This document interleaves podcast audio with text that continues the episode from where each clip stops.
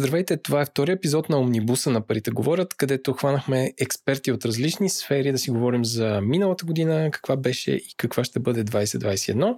Преди да ви представя гостите, имайте преди, че голяма част от записите са правени миналата година и някоя от информацията може да не е актуална, така че имайте предвид. А, предстои да чуете Бисер Боев, нашия гост от предни епизоди, който ще говори за пазар на имоти. Милен Георгиев от Екстра пакт за производството и как се отразило то на ам, бизнеса в България. А Емо Вагенштайн от Озон, също наш гост за електронната търговия. Адриана Попова от Теленор за телекомуникациите. Пламен Бижев за бизнесът с медицински консумативи и всичко свързано покрай коронавируса. Илия Кръстев от iBest за а, IT индустрията, също така и BPO индустрията в България.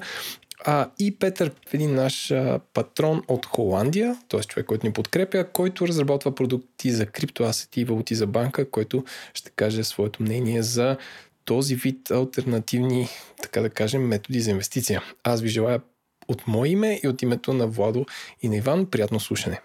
Важното уточнение е, че този разговор не трябва да бъде приеман като инвестиционен съвет. Споделяме личните си възгледи, които ни ви обвързват с каквито и да е действия.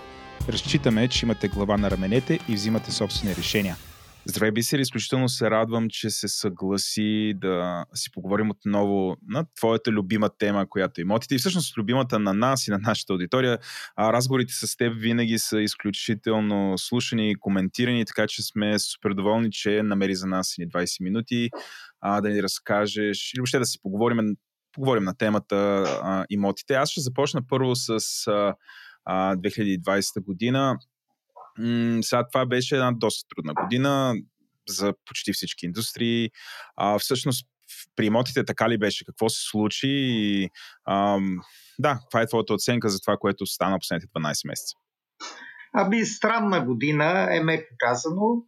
Първо по време на първата карантина а, имаше период от порядъка на 45-50 дни, в който почти никакви сделки нямаше. В резултат на това второто три месечи сделките в България с имоти, доколкото четох статистика, бяха паднали с над 30%.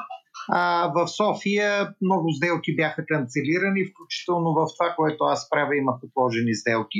Част от тях се наваксаха а, през лятото. Сега отново има сделки, но оценката ми е, че на годишна база между 10-15% по-малко сделки с недвижими имоти жилищни ще има в София. Другото странно нещо беше, че както и очаквах, цените не мръднаха надолу, напротив някои се покачиха, появи се ново търсене за къщи близо до София, цените там скочиха с между 30 и 50%. И третото важно нещо, което се случи е, че найемите тръгнаха надолу. Това, което се случи с COVID, всъщност дългосрочен план или тук средносрочен план, ще помогне ли по някакъв начин на, на продажбите на имоти а, или очакваш а, всъщност да няма някаква промяна? Хората от провинцията купуват ли повече имоти в София? Продължава ли този интерес и този тренд? Хора се местят от провинцията в София, купуват имоти? Докато няма някаква държавна политика за задържане на хората да не идват в София, този тренд ще продължи вече. Няма какво да се лъжи. Това е истината. Не се правят никакви стъпки да се ограничи достъпа до София. Това е столицата. България е малка държава, интерес винаги ще има и той ще се покачва абсолютно съм категоричен по темата. Иначе генерално, когато има криза, макар и поради пандемия, което е нещо до момента, поне аз не съм бил свидетел, а, няма как бизнеса да върви а, нагоре. Той не върви нагоре, но и не е спаднал драматично. Общо взето очаквам до година да има някакво възстановяване като а, брой сделки. Предполагам, че цените ще се запазят, освен ако а, като изтече мораториума за кредитите, който изтича, да кажем, март 2021 година, не се окаже, че са се появили повече от очакваното лоши кредити. Края на март, началото на април до година ще стане ясно дали ще има някаква лека корекция на цените надолу. Пак подчертавам, говоря за жилищни имоти в София. Добре, а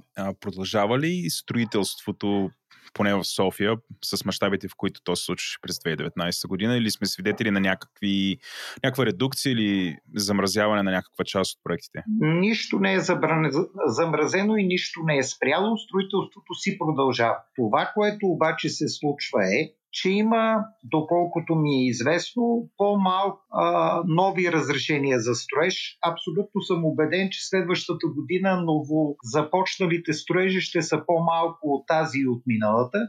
Тоест, предприемачите ще бъдат много, много по-внимателни.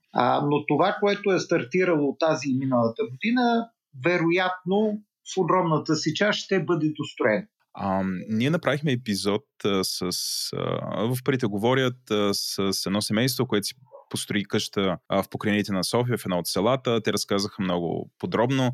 А, ти самия казваш, че през изминалата година има огромен а, скок на интереса въобще към къщи около София. Очакваш ли да има а, повече нови строежи? И другото, което е, очакваш ли този интерес да продължи и в крайна сметка как си го обясняваш? Защо хората искат вече да купуват къща около София, а не в София? Първо да кажем, че не всички могат да купат къща около София. Ако работиш в София на нормирано работно време, каквото вероятно имат 80% или 85%, очевидно, че къщата а, не е подходяща. А, трябва да е ясно, че къщата е подходяща за много тесен процент от търсещите дом. А, вероятно една част от тези, които са купили, не са изоставили и Софийско а, жилище. Това са по-скоро млади, активни хора с високи доходи. А, те няма заради пандемията от COVID и заради това, че са се преместили близо до София, да изоставят това, което имат. Така че имаше тренд за търсене на къщи. Не искам да заковавам, че този тренд ще продължи с същото темпо. А, и става дума все пак за имоти около София, които не могат да се сравняват с имотите в а, а, планинските, тъй да се каже, квартали на София, като Бояна, Драгалевци и прочее. Говорим за къщи от порядъка между 30-40 и 70-80 хиляди евро, а, което не е огромна инвестиция. Така че, а, според мен, то интерес ще продължи, но не става дума за огромен процент от пазара. Ти спомена също така, че през изминалата година е имало спад на, на найми. А това го обясняваш само с а, само с а, евентуалната невъзможност на част от домакинствата да плащат тези найми и те са предоговорили просто по, по-нисък найем с съществуващия си намодател или забелязваш някаква промяна в фокуса и нагласи на домакинство а за това как всъщност този бюджет да бъде разпределен, да бъде трансформиран в инвестиция на практика и закупуването на собствен дом, и, или просто е, просто е този преговор заради несигурността? Основното е несигурността. Найемите паднаха заради несигурността. Имаше а, хиляди освободени апартаменти, включително на мои приятели от наематели, които просто губят работата си и трябва да предприемат някаква стъпка, а не могат да си купат жилище. Не бива да се заблуждаваме. А, пандемията ограничи интереса, който 2019 беше на някакви върхови нива към ипотечното кредитиране. В момента ипотечни кредити се дават, само че банките станаха малко по-претенциозни, по-изискващи. Няма такова нещо, като да ти финансират 90% от сделката. В момента максимума е 80%, а да не говорим, че за някакви типове апартаменти пада и до 70% и вече гледат много по- жестоко, както в това дали може да осигуриш свое самоучастие, така гледат и доколко сигурна е работата. Аз лично имах случай с момче, което работи като готвач, чието ипотечен кредит се забави точно 3 месеца и половина. Заради неяснота дали ще запази работата си, в какъв обем ще я запази, с каква заплата ще я запази и така. Тоест, това сътресение не може да ни даде а, някакво отражение. Предполагам, че до година, а, ако нещата се поуспокоят, но то няма да стане автоматично и веднага, а, отново ще се възобнови интереса към кредитиране. В момента този интерес го има, но не е в същия обем като 2019. Ти каза също така, че а, 2020 спрямо 2019 очакваш 10-15% спад на, бройките на сделките. Точно така. Ако, То, това е ако, статистика А добре, какво очакваш да случи през 21 спрямо 19? Ами ще, ще има някакво възстановяване, но няма да достигнем 2019 година. Това е абсурд. В смисъл аз а, а, не вярвам в правителствените прогнози, че економиката 2021 някакси магически ще достигне 2019. Няма да достигне. По-скоро, ако всичко е наред, 2022 към края можем да достигнем 2019. Тъй, че до година ще има сделки, банките ще продължат да бъдат много внимателни но не вярвам а, обема като сделки а, да достигне миналата година. Миналата година беше исторически най-висок. А, ако сложиш шапката на, на, на ръководителна компания, която се занимава с включването на сделки за недвижими имоти, ти всъщност ръководиш такава компания, а би ли променил нещо в твоята бизнес стратегия, коя, което вече не си го направил? Възоснова на въобще на променените правила на, на начина по който се случва този бизнес? В момента? Аз винаги съм бил внимателен, така че да направя някакви кардинални промени в това, което правя, не ми се вярва. Сега около март-април, когато очаквам, както се казва, да спре мораториума върху връщането на кредити, който го има заради пандемията, даден от търговските банки, предполагам, че в този период аз лично бих бил много внимателен какво купувам. Защото все пак очаквам да има някаква корекция на цените леко надолу след април, т.е. около средата на годината нещата ще бъдат леко неизвестни. Поне за мен е така. Аз в този период бих бил много, много, много внимателен. И последно, какво е очакването ти на тебе за българската и европейската економика през 2021 година?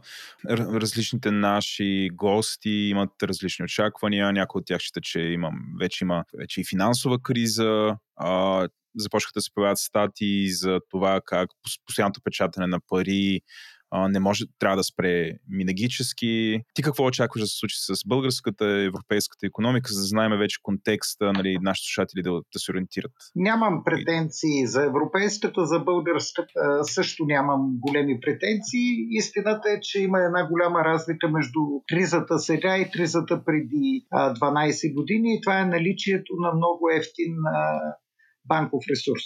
2009-10 година, ако ти имаше добър проект, банките финансираха изключително, изключително трудно при лихвени проценти между 6 и 8% за бизнеса. Толкова бяха някъде ипотеки. В момента ипотеките са 2,8-3,2%. Само да подчертая, в Гърция са по-скъпи. А банковото кредитиране също е в рамките на тези проценти. Ако не стане някакво натрупване на лоши кредити след края на мораториума, аз предполагам, че 2021 година ще има възстановяване спрямо 2020, а пък и ние няма да паднем толкова много 2020 но не вярвам 2021 да стигнем 2019.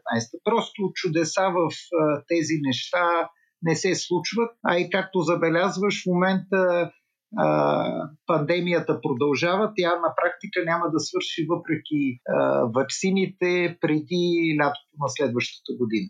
Тоест, по-скоро ще прилича като ходене по дъното, а не удране в дъното и моментално отпласкване, какъвто беше основният оптимистичен сценарий в Европа само а, преди няколко месеца в края на лятото, когато случаите намаляха. Тоест, няма как при такива ограничения в търговията, в туризма и в производството до някъде възстановяването да е магическо. Това става само в главите на политиците, но истината е по-различна. Ще станат нещата, но по-бавно. Изключително ти благодаря за този разговор. И а, наистина трябва да правим по-често такива разговори с теб, защото а, този пазар наистина е доста динамичен в момента. Ще изчакаме да отпадне мораториума и да видим какво се е случило с, с кредити. Тогава ще ти предам да направи един разговор и да, а, да направим една оценка на ситуацията към този момент. Общо взето спирането на мораториума ще бъде като известната мисъл на Уорън Бафет, когато настъпи отлива, се вижда кой е плувал без гащи, така че аз очаквам с голямо нетърпение да видя какво ще се случи края на март-април. Много ти благодаря отново. Здравейте, уважаеми слушатели на Парите говорят. Това е втора част на нашия епизод тип Омнибус, в който говорим с различни хора, които са експерти в различни области, от а, това как са прекарали годината, чисто като бизнес и какви полуки ще си вземат за следващата. А, с мене е Милен Георгиев, който е, ще оставя той да се представи, но е, а, как се казва, един от шефовете в Екстра така че Милене, представи се, точната ти длъжност и с какво се занимавате вашата компания. Здравейте, казвам се Милен Георгиев и съм управител и съосновател на Екстра Пак. Нашата компания е производител на опаковки, основно чанти за пазаруване и реклама, но и индустриални също такива. Има вече над 25 годишна история. В компанията работят над 700 човека и тя е базирана основно в град Велико Търново. Това е което мога да кажа като визитка на бизнесът ми. Също така имам друг бизнес, който е IT. Внедряваме и разработваме системи за управление на бизнеса. Това са двата бизнеса, с които се занимавам. Тоест, вие, вие като Амазон сте си направили клауд инфраструктура и си после сте почнали да я продавате. Точно така, да. а, добре, какво беше различното във вашата сфера през тази година? Тази година, както навсякъде, беше доста различна спрямо предишни. Аз съм бил в бизнеса дълго време.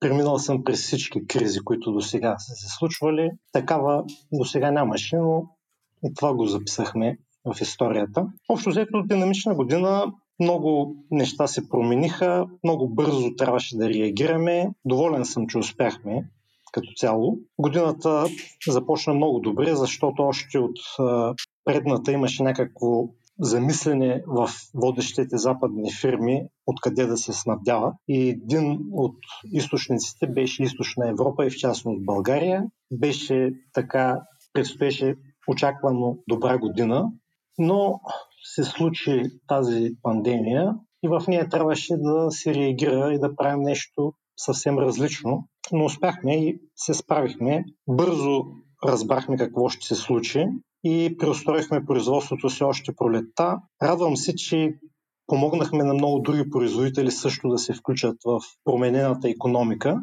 Така мога да кажа, че годината завършваме положително.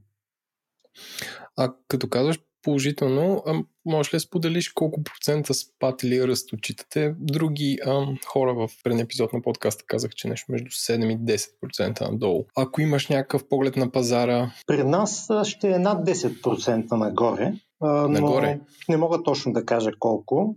Така ние реагирахме а, много силно, дори повече от необходимото и преустоихме значителна част от производството си. Регистрирахме изцяло нов бранд в друга област, спрямо тази, с която сме се занимавали до момента, който направи около 20% от продажбите ни. А кой е той, ако не е тайна? Екстра Протект се казва и uh-huh. са лични предпазни средства, основно маски и материали за маски. Ам, като, а, като казваш нали, нагоре, очевидно COVID е помогнал нещо за твоята сфера на бизнес. А какво се промени като поръчките, които имате? В смисъл, аз мога да предположа, че при такава криза, примерно, сигурно правите повече опаковки за куриери, повече кашони при ръста на електронната търговия. При вас да, как абсолютно. се, чисто като артикули, какво се търси повече и какво спря да се търси? Основният удар, който го очаквахме, беше върху рекламните опаковки и в частност тези, които се продават в търговските центрове. Това са ни над 50% от клиентите, известни западни брандове, които дрехи, парфюмерия, козметика и така нататък, които основно се търгуват в търговските центрове. Много от тях се опитаха да минат в сферата на електронната търговия, но не всеки успя пък и нямаха и такъв ресурс нали, бързо да преминат. Със сигурност опаковките за електронна търговия се увеличиха два или три пъти, но те много трудно можеха да компенсират спадът в търговските и рекламните опаковки. Другите ни големи клиенти бяха фирмите, които участват в изложения. Mm-hmm. Те също изчезнаха тотално се изпариха и трябваше да компенсираме основно с опаковки за интернет търговия. Стандартните опаковки, разбира се, тези, които са в супермаркетите и кварталните магазини, тях продължихме да ги правим. Много се увеличиха индустриалните опаковки, т.е. опаковки за производители, други производители. Оттам аз съдя, че голяма част от производителите в България имат ръст нагоре са. Mm-hmm. По моя преценка, повечето от нашите клиенти, които се занимават с производство, отбелязаха ръст тази година. В началото имаше една голяма оплаха, особено за тези, които а, шият дрехи.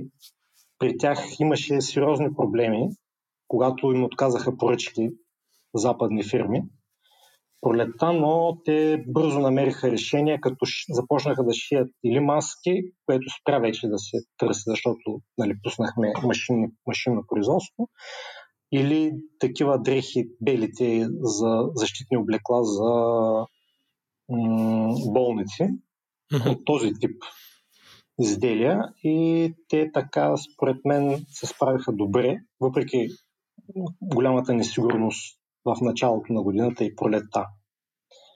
А, останалите производители също, според мен, в по-голямата част са добре, по са а, с лоши резултати, тези, които са обвързани с а, обслужващата сфера, продуктите им са, се използват основно в хотели или ресторанти. Mm-hmm. Там може би ще имат спад. Но а, освен самият а, COVID, силно влияние за България оказа самата смяна на веригите на доставки. Голямото прекъсване, което стана в началото на кризата, накара много фирми да мислят как да си променят веригите на доставки и ако до сега бяха изключвали България от тези вериги, в момента много от тях мислят и включват България. Появиха се много желаящи да им намерим партньори, чрез които да инвестират в България. Това е нали, показателно. Имаме много запитвания такива. тоест, България в някаква степен печели от това, че веригите на доставка се нарушиха и всички търсят альтернативи. И до сега България не беше разглеждана като альтернатива, но вече се разглежда. А, при вас колко процента е ръста от хора, които са, ако имаш усещане, хора, които са казали, аз няма се занимавам с Китай, ще поръчвам в Европа, в смисъл от европейските ви клиенти? Ами, или, то, или близките, смисъл. Така. Това число и ние. и аз, съм, и аз лично съм поръчвал с DHL пакет от Китай през април месец и знам колко ми струваше. Така че не се съмнявам в, в това. А, това е супер. А според тебе, а, дали в твоята сфера 2021 ще бъде съща или по-висока от 2019 като обороти? Не мога да прогнозирам. Изключително е динамична ситуацията и а, ние това, което го постигнахме, го постигнахме с някакви определени решения, а, които обаче не знам дали ще вземем същите и през следващата година. Тоест, не мога да прогнозирам. Динамична е ситуацията. Има перспективи и за двете посоки. В двете посоки. До голяма степен зависи от нашата вътрешна мобилизация и от екипа ни, защото възможности има много. Дали ще ги реализираме, зависи от нас. Не мога да дам прогноза. Като цяло смятам, че а, много фирми ще реализират в България възможностите, които дават тази смяна на веригите на доставка. А добре, ти каза, че сте направили промени в тази година. На базата на 2020, какви промени ще направите за бизнеса си през 2021? Мини, основните промени ги направихме с развитието си в този а, втори жанр предпазните средства. Там инвестирахме около 3,5 милиона евро. И така смятаме сега да задвижим всичко да работи както трябва. Новите неща, които бяхме планирали за тази година, малко позакъсняха, но и те ще се случат. Тоест не си имахме някакви планове други за тази година, какво ще правим, но тези други планове частично претърпяха отлагане. А, ние също така строим един бизнес център в Велико Търново, занимаваме се с строителство и той така имахме около 3 месеца забавени, защото решихме, че може да дойдат трудни времена и да не можем да го финансираме, но след като видяхме как се обръщат нещата и продължихме, така че там имаме да наваксваме. Може би първоначално там ще се фокусираме, но очакваме да се възвърнат и традиционните пазари, т.е. лятото очаквам а, да бъде по-леко и повече молове, търговски центрове и други такива обекти да работят. Вероятно ще почнат и събитията, което така нали, е един проблем пред бизнесът ни, защото ние годишно участваме на около 5-6 изложения в Западна Европа, тази година само на две. Здравейте, сега сме с Емил Вагенштайн, който беше наш гост по-рано през годината и си говорихме за електронна търговия. Той е от Озон и сега ще го оставя да се представи точно неговата, неговата длъжност и с какво се занимава Озон, ако някой не е попадал в български интернет изобщо. Здравей, здравей. Емо съм аз, Емо Вагенштайн.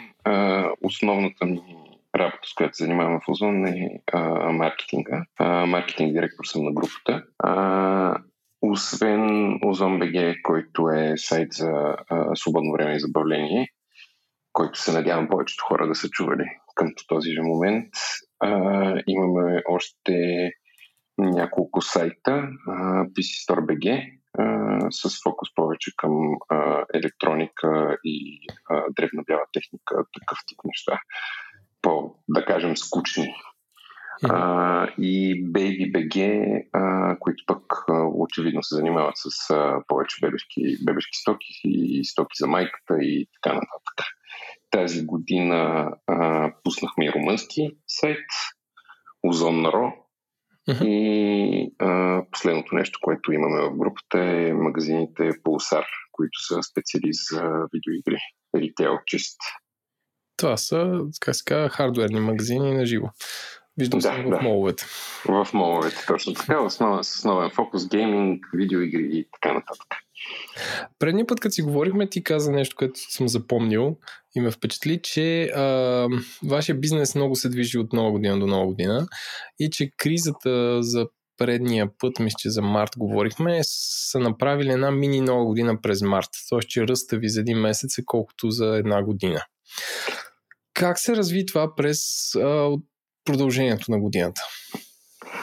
А, само с малката, малката забележка, че не толкова за цяла година, няколкото месеца, които бяха предишната криза, там март-април, колкото коледа по принцип, този период, okay. който е да, между черен петък и коледа, принципно трупаме едно количество клиенти, нови клиенти, които разбират за нас, които реално ни български език е един чудесен език, филват, ако мога така да кажа, ръста за, да, за, за следващата година. А, okay. а, да. Наливат.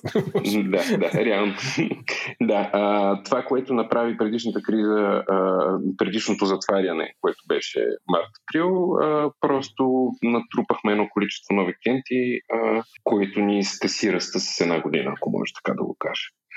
А, сега слава богу, чукам на дърво, а, много добре мина и а, силния период, който е а, края на ноември до там 22-3 декември, което е големия зор. Отново, а, както се казва, поради затварянето, имахме, имахме доста добри ръстове, доста добри поръчки и за съжаление куриерската инфраструктура малко ни предаде. Mm-hmm. Те всяка година имат проблеми по това време, но тая година беше доста, доста тежко. И покрай нас и покрай, покрай нашата, нашата куриерска услуга, която ние имаме за София, а, разнасяме сами пратките си и покрай там а, големите куриерски фирми. Какво беше различното, нали, то какво ли не беше, но какво беше различното на твоята сфера бизнес за тази година? Може ли да, да се каже, че сте изпаднали в един идеален свят, къде другата търговия не съществува? Ами точно ще я кажа. При нас, при нас различно, различно нямаше. Просто беше по-обострено нормално. Всяка година този период ни е някакъв нечовешки стрес.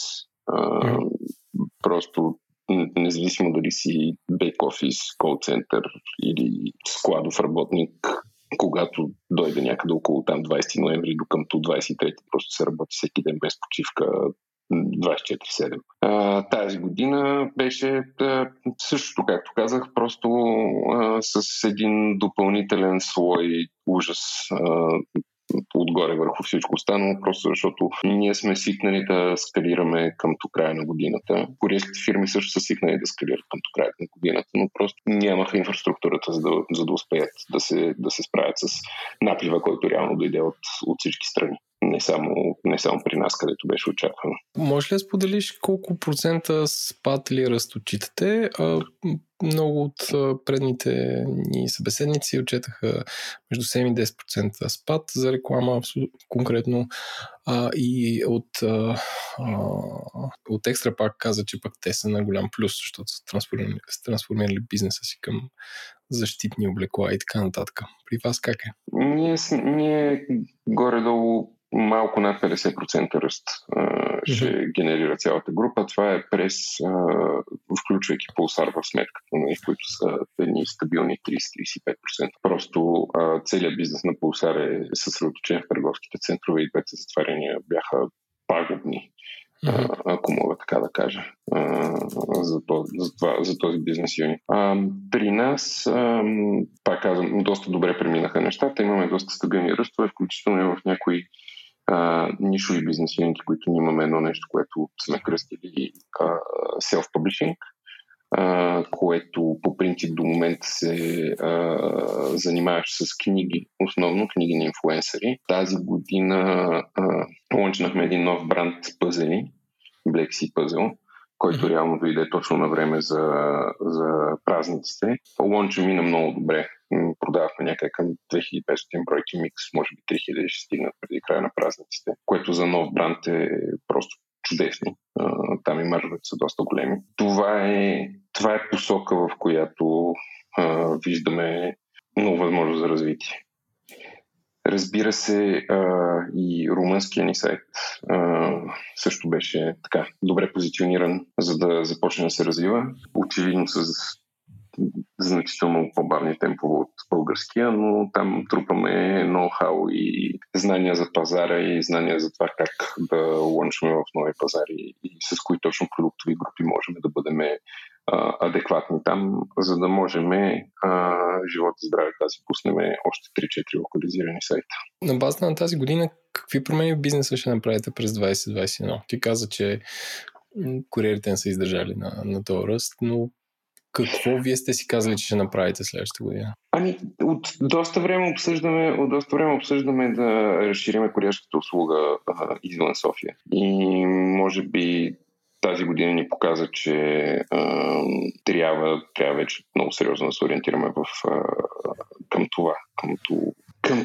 този, този определен, а, това определено развитие. А, Просто заради това, да, за да можем да разчитаме на, основно на себе си, да имаме, да имаме резервиран ресурс конкретно за нашите пратки. Така че това е нещо, което, което до година живот и здраве ще направим. А, тази година а, отворихме нов логистичен център в Елин Пелин, който се надявахме да ни изкара 3-4 години.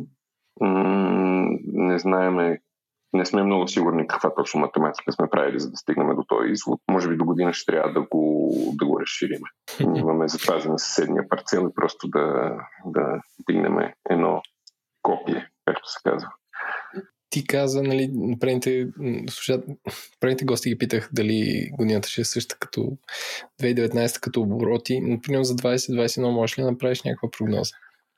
Ами, напред и нагоре, надявам се. А, имаме, имаме доста, доста интересни планове за Лозон през тази година. Имаме доста интересни планове за, за ритейл бизнес юнита, нали, Pulsar. Как да го развием, как да го, да го ам, приравним като, като продуктова гама с Озон, което още тази година искаме да започнем да правим очевидно, а, очевидно защо го сложихме на пауза. Но живот и здраве тази година ще инвестираме там. Аз съм далеч от мисълта, че ритейла е на път да, да умира. И със сигурност губи позиции, но ние сме, ние сме в позиция, в която можем да го направим така, че да е интересно. Аз това съм го повтарял и по други подкасти, а, може би с теб сме говорили преди като съм ви гостувал. Ритейла в България, основните големите ритейлери се държат като мини складчета в молове, което е малко по-различен експириенс от този експириенс, който ние си представяме за озон магазините. Ще видим какво ще направим до година, дали ще успеем да го забутаме и този проект, защото, как вече тук казах, няколко неща, които са ни критични и важни. Тя годината не е с размера на 3 години. Какъв, какъв според тебе е тренда в електронната търговия от, извън вашата група, защото аз съм сигурен, че ти пазаруваш онлайн от други нали, местни, локални и балкански, така се каже, ритейлери. Какво забелязваш? Повече разплащания като карти или какво се случва като тенденция? Ами, все, по, все по-големи а, международни сайтове имат интерес към България. А, вече от тази година About You са а, на нашия пазар. А, те са доста, доста огромни. Те, и... те бяха немски сайт? Немска ритейл компания? Или? А, не, немци, немци, да, немци са с фешн се занимават. Да. А, така че не ни стъпват много по, по, как се казва, по пръстите. Но за сметка на това а, и те, и, и EMAC, които се развиват а, доста бързо, както и други мултинешнали обувки, обувки примерно, а, мога да спомена като пример, а, те налагат а, едно как се казва, едно ниво на, на услугата и на, и на самите вебсайтове, което ние трябва да, да посрещнем и да, да надминем, за да можем да си задържим клиентите. Е, реално Озон, Озон е вече на мисля, 2018 тази версия на сайта я пуснахме някъде към средата и вече започва малко по малко да устарява и трябва да мислим в посока, в която а, добавяме функционалности и, а, и възможности и така че, така че да останем на, на, на високо ниво, а не да сме просто гледали те българите и те се бият с останалите. Здравей, Адри. Изключително много ти благодаря, че се съгласи да проведем този разговор. Представи се с няколко думи на нашите слушатели. А, привет, аз съм Адриана Попова, а, старши съветник корпоративни комуникации в а, Теленор. А, и на мен ми е особено приятно. Повечето хора, както ме нарича Владо, ме наричат Адри, така че ще радвам така да се обръщаме един към друг. Дисклеймер, с Адриана се познаваме от супер много години ще сега да ги правим 15 години някъде. А, така че няма как просто да сме на госпожо Попова и господин Петков. Няма вариант. А, ти си минала през най-различни позиции. Този път обаче с теб ще си говорим за комуникации. Както ти каза, а, в момента работиш в Теленор и се занимаваш с а, масовите комуникации там. А, първият ми въпрос към тебе е, нали, малко ще си позволя да, така, да те върна в 2020. Тя тък му отмина и хоп, ние пак си говорим по тази тема. А, но все пак, как се отрази отрази цялата тази пандемия на комуникациите и комуникационната индустрия? Какво се промени? Аз по-скоро ще започна от това, че а, противно на, а, на това, което всички говорят, аз мисля, че 2020 беше чудесна година. А, знам, че това революционно звучи, но... Доста. мисля, че беше добра година. Дори ако погледнем в по-широк мащаб, всеки един от нас малко да преосмисли ценностите си всички ние като бизнеси да преосмислим начина и бизнес моделите, по които правим бизнес, защото когато няма кризи, бизнесите, освен може би предприемачески настроените, не се опитват да правят иновации, т.е. да местят ограниченията, да променят. А когато сме в криза, кризата ни принуждава да правим нови неща и всъщност в, в този аспект аз мисля, че за абсолютно всички компании, тези, които са били достатъчно умни, креативни и иновативни, това би трябвало да е било добра година. С абсолютно всичките си негативни аспекти, разбира се, нали, аз няма да навлизам в здравната, здравния аспект. Така че аз мисля, че 2020 беше добра година а, от гледна точка на това да ни събуди и да правим нещата по по-добър и по по-смислен начин. А, в комуникационната индустрия, а, какво да кажа, много неща се промениха според мен а, или поне се постави основата на, на много промени. Няма да навлизам в детайли в, за това дали има спад в оборотите, дали няма. А, по-скоро може би е интересно да си, да, си, да си говорим за това какво точно и как ще се променят или променят комуникациите. И всъщност това е, това е важното. Аз ще направя връзка с телекомуникационните компании. Сега в момента съм в телекомуникационна компания. Дори само там, ако погледнем телекомуникационните компании, това, което те правят, винаги се приемат по дефолт свързаността. Ние можем да дигнем телефон и да правим хиляди неща да, с него. Да, да. Обаче да, мисля, че и за индустрията, и самите ние като телекомуникационните компании в света почнаха да преосмислят и да правят стратегическа промяна към дигитални телекоми, да навлизат в свързани сектори като финансови услуги, клауд компютинг, видео, интелигентни домове и така нататък. Но и мисля, че и хората разбраха, че свързаността не е по дефолт, тя не е нещо, което просто съществува и всъщност видяхме, че телекомите са фасилитатори на дигиталния живот. Всъщност без тях няма дигитален живот и не на последно място могат да бъдат и са фактор за иновациите. В смисъл, не знам дали всички го осъзнаваме това, но аз лично, работейки в Телеком и виждайки какво а, е струвало това на всички тези компании, всички тези хора в тези сектори, за да можем всички ние да си останем вкъщи, да работим от къщи, да говорим с хората, които са ни близки, а, смисъл е невероятни постижения са, скрити постижения са направили. А, но няма да хваля повече телекомуникациите, да се върнем на комуникациите в сферата на пиара да говорим в този смисъл, а, няколко неща са различни. Според мен настъпи абсолютно а, тръгвам в, а, как да кажа, в, а, направо в десятката, нали, в моята визия, какво се промени, стрелям. Промениха се няколко неща. Работата в дигитална среда вече на всички ме е ясно, че, че, че това е бъдещето. Аз съм изумена, че ни трябваше 20-20 за да стигнем до този извод като, като цивилизация. Владо, който ме познава от много години, знае, че аз съм огромен почитател на технологиите, на всичко ново и те не ме плашат. Това, че вече станахме дигитални е факт. Бихме могли да станем още по-дигитални. Това, което не трябва да забравяме обаче, че хората имат нужда от човешкия контакт. Комуникаторите трябва да го имаме предвид, въпреки всичко. А, това, което се промени е, че лайвстрима, видеото стана мейнстрим. То може би беше от много време, но сега се затвърди. Това, което аз видях и а, мисля, че трябва да бъде а, много дебело подчертано е новата зора на ангажирането на служителите или така налечената вътрешна комуникация. Всъщност в а, ситуацията, в която се намираме в момента, вътрешната комуникация, така наречена, е всичко.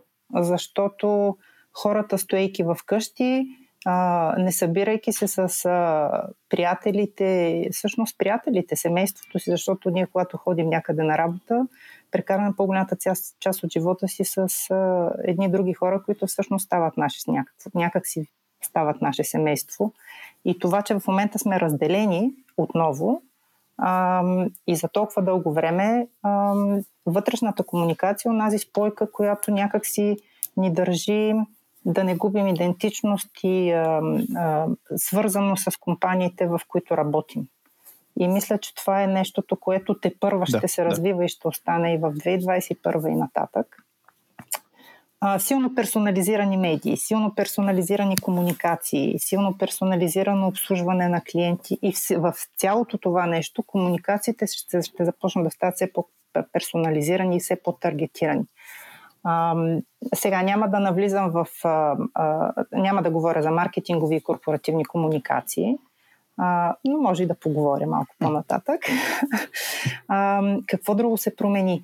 А, пиарите и въобще а, комуникаторите всъщност а, в частта си а, истински корпоративни комуникации а, ще трябва то започна да се забелязва още миналата година, но смятам, че това ще продължи в бъдеще. Ще трябва все повече да комуникираме ценности, а не просто информация. Или да се опитваме да слагаме в главите на хората някакви послания, които ние си мислим, че са най-добрите и най-хубавите.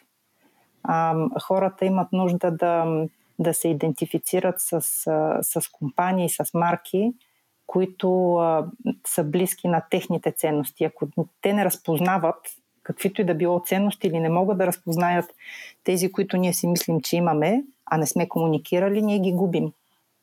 А, оставям на страна, че ние комуникаторите трябва да намерим начин в тази дигитална установка да започнем да говорим по още по-човешки начин на тези хора, с които искаме да интерактуваме по някакъв начин. За инфлуенсър културата няма също така да навлизам в детайли, но тя все по-голяма а, става. И абсолютно, на смисъл тази дълга тирада, която направих, а, абсолютно смятам, че иновациите ще властват, включително и при нас. А, при това те ще бъдат абсолютно, абсолютно необходими, като си има предвид раздробената и фрагментирана, аз бих казала, економика на вниманието. Абсолютно а, фрагментирано, абсолютно трудно, а, почти невъзможно става в тази среда с толкова много информация, изцяло вече дигитални, да задържаме вниманието на хората. И и това как да го правим и какви иновативни начини ще измислиме креативни, може да бъде ключов фактор в това дали ще сме успешни или не. А трябва да си искам няколко неща да те питам. А, а, Загуби ли се? Не, не, не, не, не, не напротив, напротив. А, сега ти работиш в момента за Телеком. А, няма как да не посоча, може би, една от най-големите комуникационни предизвикателства в вашата сфера, а, което беше комуникацията около 5G. Сега аз не искам да си говорим конкретно за 5G, но всъщност а, аз мисля, че и преди а, епиди... нали, глобалната пандемична обстановка, но благодарение на нея а, всички такива, бих казал, а, теории на, теории на а, теории на конспирациите започнаха вече пряко да имат отношение за това как компаниите правят бизнес, как комуникират продукти. Сега ти няколко пъти каза, много е важна иновацията, ето 5G иновация. Uh-huh. А, но напоследък започнахме да виждаме как много често иновациите, включая новите вакцини, а, се появяват гласове в интернет, които а, абсолютно ги описват като не просто като нещо, което е добро, ами като заплаха за човечеството и нашето здраве от 5G през ваксините. А, не се ли промени а, до голяма степен и всъщност а, как комуникираме самата иновация и до каква, как обясняваме на, на нашите потребители всъщност не просто какви са ползите, но някакси, че това е безопасно за тях или въобще какво можеш да кажеш по, по, по този въпрос? Ами, а, виж, ние сме и преди може би сме говорили, аз а, а, даже днес мисля, че говорих с някой на тази тема, аз мисля, че човечеството по принцип не е готово за технологиите и иновациите, които създава. А, ние имаме а, една не много голяма група от хора, говориме в световен мащаб, които имат визия за как нещата могат да стават по-добри, как да създават технологии, да създават а, а, нови, нови неща, нови подходи а, и да ги слагат в услуга на човека а, и а, по стара традиция и това, доколкото а, нали, всички знаем и психолозите казват, че всеки един от нас се страхува от новото. Тези, които не се страхуваме от новото, сме твърде малко.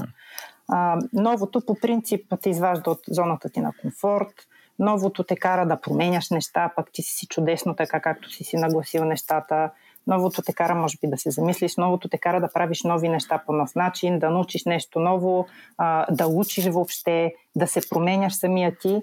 Това е много, според мен, е дълбоко вкоренено в хората, да ни е трудно да се променяме. Затова комуникирането на технологиите и на новите технологии е ключово важно. Проблема е, а, и включително и с 5G в момента, а, пък и с ваксините, а, че ние не четем, ние не навлизаме в нещата, за които говорим. А, дори начина по който четем е, четем заглавията, четем по диагонала, четем първия параграф и вече сме информирани. Не, не сме.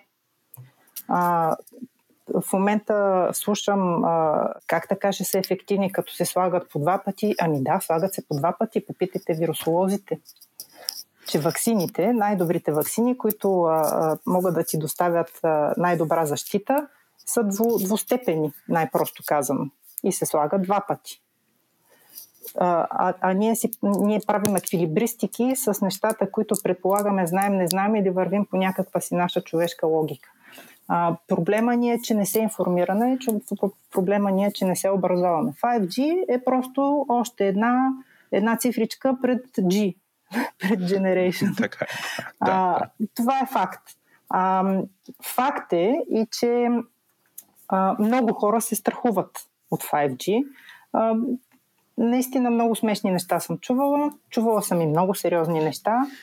И тук отново трябва да се, да, се, да се образоваме повече и тук трябва да се интересуваме повече от информация, не да чуваме или да слушаме, понеже някой е написал нещо в социалните медии или някой нещо ни е казал. Честно казано, на мен са ми се обаждали хора, които никога не бих си помислила, които да ме питат, обясни ми сега това 5G а, опасно ли или не опасно. А, някой може ли да ми обясни сиренето, което ядем днес, опасно ли е или не опасно? А, аз, да, аз, аз те а, заведох малко нали, в този разговор.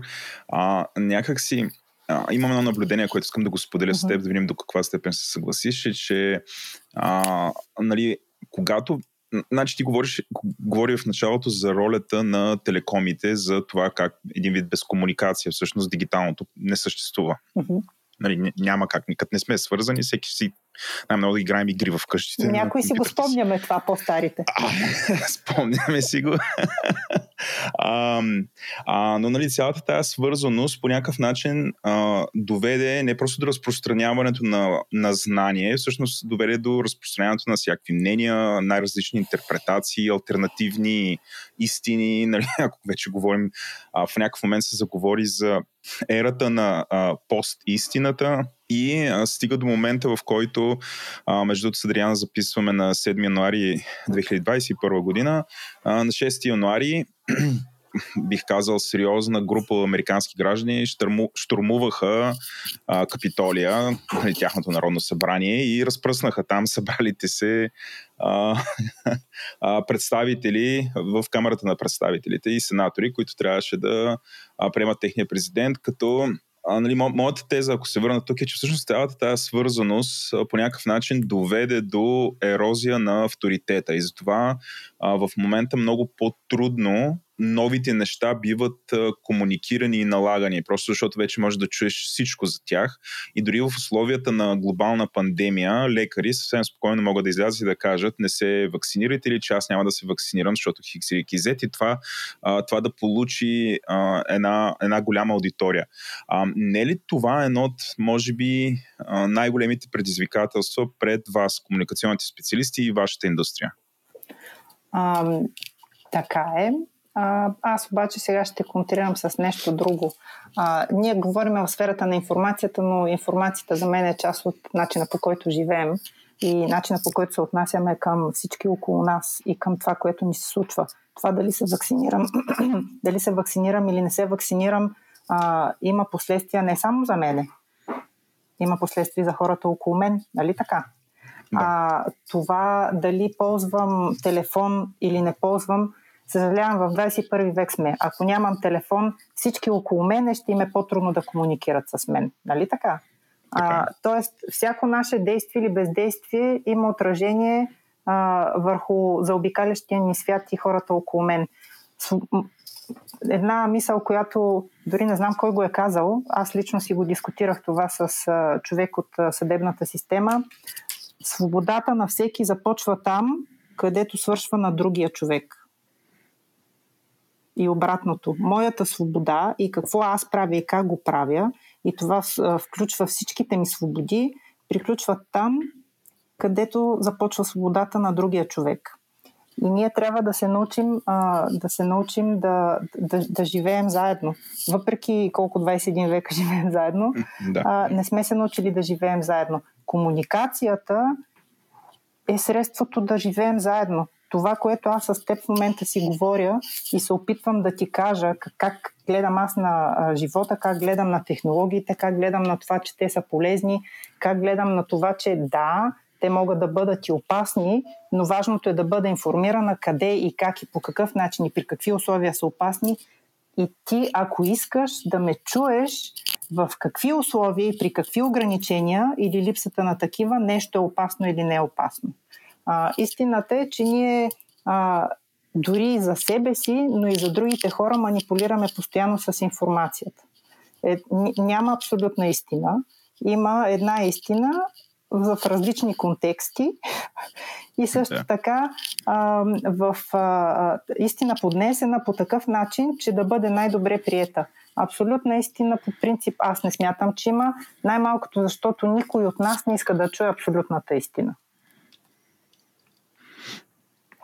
И да, много е трудно. Много е трудно. В смисъл не трябва да ме хващаш да говорим на такива теми, защото става много отвлечено. Но да, много е трудно да се комуникира. Но ако аз, примерно, когато в... Ето сега ще сваля на по... На, на по а, такова... А, а, а, между другото, микрофона се търка в нещо. Така ли? Да. Сега търка ли се? Не, сега не. Сега просто го дръж, ако може толкова висящи слушалки, просто го дръж, да. Пример давам с пост. Пример давам с пост всички влизаме в социалните медии. В случая говорим за телекомуникационните компании. Това не прави изключение нито една от всички в целия свят. Обикновено хората влизат там, за да, когато си ядосни, да ни кажат как не ставаме за нищо. И а, това, което повечето от нас, телекомуникационните компании, правим, им отговаряме служебно. А, ние просто трябва да се научим да работим. Всички трябва да се научим да говорим на човешки език. Нищо не пречи да попитам човека от другата страна, когато не познавам, с човешки език, по нормален начин да го питам какъв точно е проблем и как точно мога аз да му помогна. А, и ако забелязваш, дори когато погледнеш и в медиите, когато погледнеш новините или послушаш някой да говори, ние всички по някаква причина, когато се изправим пред човешко същество, което не ни е близък приятел, изведнъж променяме начина по който говорим.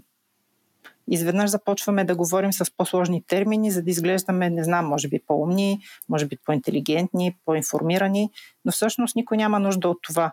И, и хората започват да се губят всъщност кое е вярно, кое не е вярно, кое е истина, кое не е истина, а, всъщност кой е прав, кой не е прав. И понеже ме попита за 5G, ам, да, 5G е страхотно нещо, но защо не казваме на хората, всъщност на всички нас, каква е истината за 5G и кога всъщност ще имаме 5G? А, защо? Всъщност, наш ангажимент на комуникаторите, когато говорим за 5G, когато говорим за, за технологии, когато, говорим за неща, които не са още известни, въпреки че късите и дългите вълни би трябвало да са още известни, защото всички сме ги учили в училище, но се оказва, че не е така.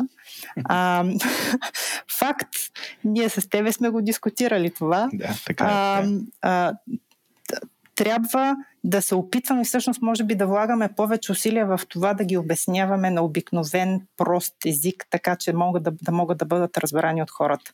Ние не го правим. Истината е, че не го правим. Опитваме се, но не успяваме. По ред причини. Не искам да навлизам в това да, какви да. канали използваме, а, дали сме достатъчно свободни. Очакваш ли се пак да успеете да го започнете да го правите през 2021 година? А, а, трябва нали, да започнем това, да го правим. Да, трябва да започнем. Да. Опитваме се. Примерно, да.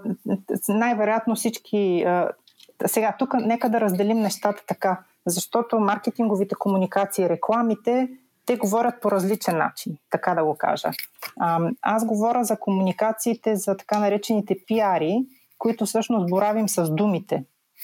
И а, това, което се опитвам да кажа е, че ние трябва да се опитваме, когато разказваме за новите технологии, когато раз, ще разказваме 2021 година за 5G, да се опитаме да бъдем абсолютно възможно най-откровени за това кога какво ще се случи, кога какво е възможно да се случи, а, а, кое е опасно, ако е опасно въобще, или има риск, защото има разлика между това нещо да е опасно и да има риск да се случи нещо.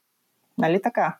Защото опасно ли е да има земетресение или има риск да има земетресения? А, да правиме разлика между това, а, много често се говори как 5G е ужасно опасно и вълните направо ще ни спържат мозъците и така нататък. Има неща, които, а, които се генерализират. Никой не се опитва да влезе в повече детайл и да, се, да бъде по-информиран. А, а истината е, че всъщност когато, а, когато някой каже вярвам, че еди какво си, еди що си, това е вяра. Това не е нещо, което непременно е базирано на факти. Аз, аз вярвам, ето сега казвам, аз вярвам и аз гледам на учените, защото те най-малкото се опитват да, да, да обяснят и да доказват в, по емпиричен начин нещата, които ние се опитваме да вярваме или да не им вярваме. Добре, Адри, последно през още, имаш право на още едно предсказание за 2021. Какво очакваш да се промени? Какво очаквам да се промени? Да. Ние трябваше да говорим за комуникации в интерес на истината, но аз пак Точно тръгнах в други, а, други посоки. А, да помисля как да го комуникирам. Добре, а, така, така ще завърша. Пиара, комуникаторите трябва да комуникираме ценности. За мен това е особено важно. А, защото когато говорим за ценности, когато говорим за значими за живота на хората неща, няма как да бъдем неистински. Супер много ти благодаря за този разговор. Получи се много интересно. А, и се надявам си говорим и за напред. Надявам се и аз. Здравейте! В този епизод ще си поговорим за медицина, търговия с медицински изделия, като това беше един от най-ход секторите в бизнеса за 2020 година поради кризата с коронавирус. С мен е Пламен Бижев, който е в този сектор може би вече от над 20 години. Здравей, Пламен! Здравейте! Здравейте и на вашите слушатели! Ако може да се представиш с няколко думи. Да, да разкажа накратко. В смисъл, работя в сектора около 20 години. Стартирах работа в този сектор в Германия. След като завърших университета, по-късно се прехвърлих в България и заедно с сегашните ми немски партньори създадахме бизнес, който е свързан с медицинските изделия, стоматологични материали, консумативи, Развихме по-нататъка в собствено производство на медицински изделия. Сега в момента имаме различни сектори, които са свързани с лекарства, козметика, която продаваме по аптеките, остеосинтеза, т.е. импланти, които се слагат стави и така нататък. И работя общо взето в различни направления и всички са свързани в така, както каза и Иван, в горещия сектор здравеопазване. Как се казват твоите фирми и брандове? Фирмите, които представляваме, една от фирмите е Bulldent. Тя се занимава с две основни, две основни направления. Едната е стоматологичната част, както казах. Обслужваме всички стоматолози в България, даваме, продаваме медицински консумативи, техника, материали. Фирмата се занимава и с лекарствени средства, опойки, козметични продукти като Oral Care, които зареждаме по аптеките. Друга, една от другите фирми е iPharma, която се занимава с стави. А производителя на медицински консумативи е Велзамет, който създадахме успешно с моите партньори от Германия. В Велзамет произвеждаме най-различни интересни консумативи в момента, като маски, ръкавици, дезинфектанти, всички свързани. Нещо, да, нещо, което се търси ужасно много. А, а как, как ви се отрази 2020 година и по-специално ситуацията с коронавируса? 2020 година беше една интересна година, така да го наречем.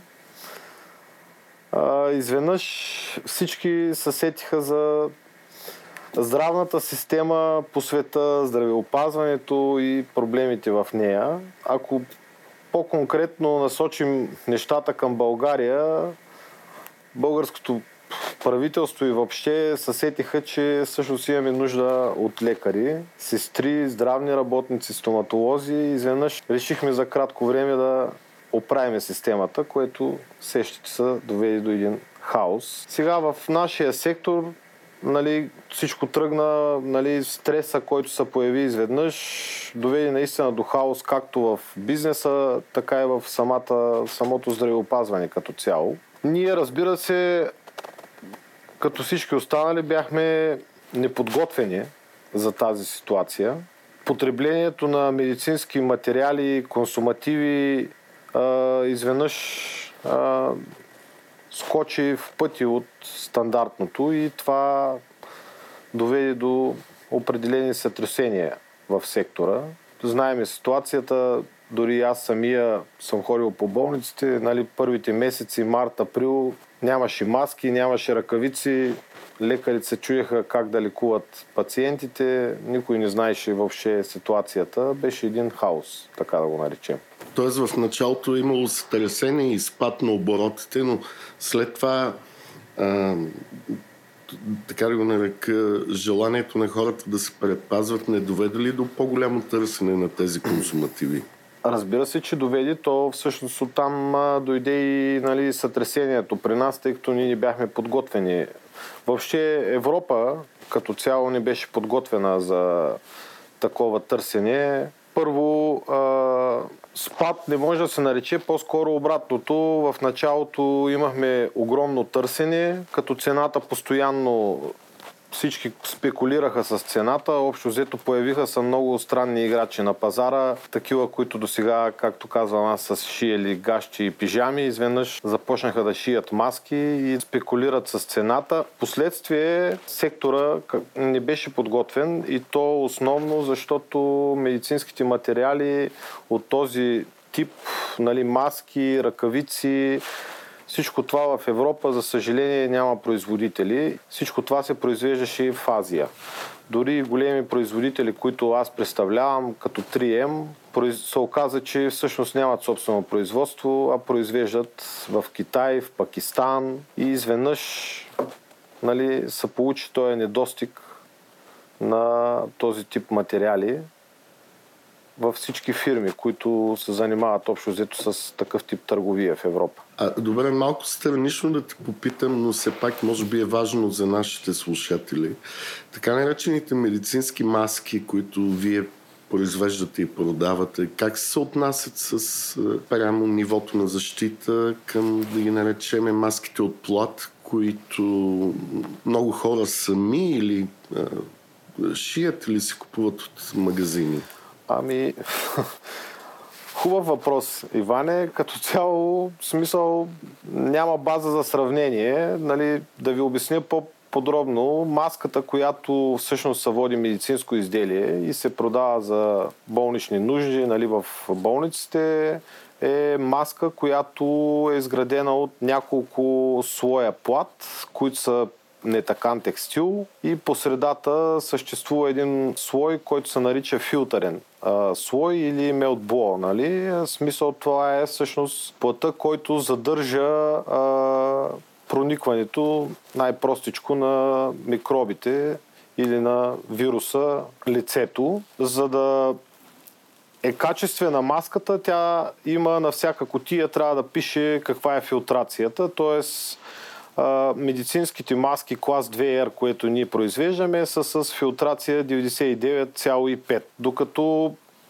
стандартната маска, която е за многократна употреба, тя всъщност няма никаква филтрация. Тя единствено може да ви предпази от, по-скоро може да предпази околните, когато вие кихнете и нищо повече. Нали? Обикновената маска със сигурност не може да ви предпази от каквото и да е било заразяване. Така. Добре, мисля, че това беше полезно, т.е. по някакъв начин нашите слушатели, ако имат достатъчно възможност и време, би било добре да купуват медицински маски от утвърдени производители или търговци. За да, да най-важното е да наблюдават филтрацията на котията. Да, и до някъде нали, може да има и как да кажа, свободно писане на етикети, което не винаги е да. вярно. Но контролира ли някой тези показатели? Да, разбира се, нали, за съжаление в България няма такава лаборатория. В Европа има около две или три такива лаборатории, които могат да направят такива тестове. Повече са в Штатите. Турция също има такава лаборатория. В България контрол е силно занижен, тъй като ИАО, която всъщност е отговорна нали, изпълнителната агенция по лекарства за медицински консумативи, има недостиг нали, ресурс на хора, за да може да проверява и всъщност всички тези нали, сертификати, които се издават. Другия основен проблем е, че знаете, че в Китай а, се появиха с коронавируса. Адски много производители, които всъщност там няма регламенти, там не ги интересува китайското правителство и те просто копират сертификати, които са фалшиви и така продават на европейските търговци. Само за да минем пак през, до край през маските, в един момент цената на маските се движеше като борсова цена на хиперспекулативна компания, ту нагоре, ту надолу по някак... даже мисля в един момент на дребно поскъпнаха над един лев за брой. сега в момента какво е състоянието? Скъпо ли е човек да се предпазва по този начин? Ами, маските падат. Ще ви разкажа така малко от кухнята интересна информация, може би, която ще за вашите слушатели. Когато произвеждахме маски преди коронавируса, този всъщност скъпото на самата маска е този филтърен плат, който купувахме между 4 и 7 хиляди долара тона. Когато започна кризата, тя може би в България дойде март, в Германия и в останалите държави, в които аз имам поглед, януари, февруари плата от 4-7 хиляди долара тона, както казах, стана 100 хиляди долара тона. Това разбира Еха, се...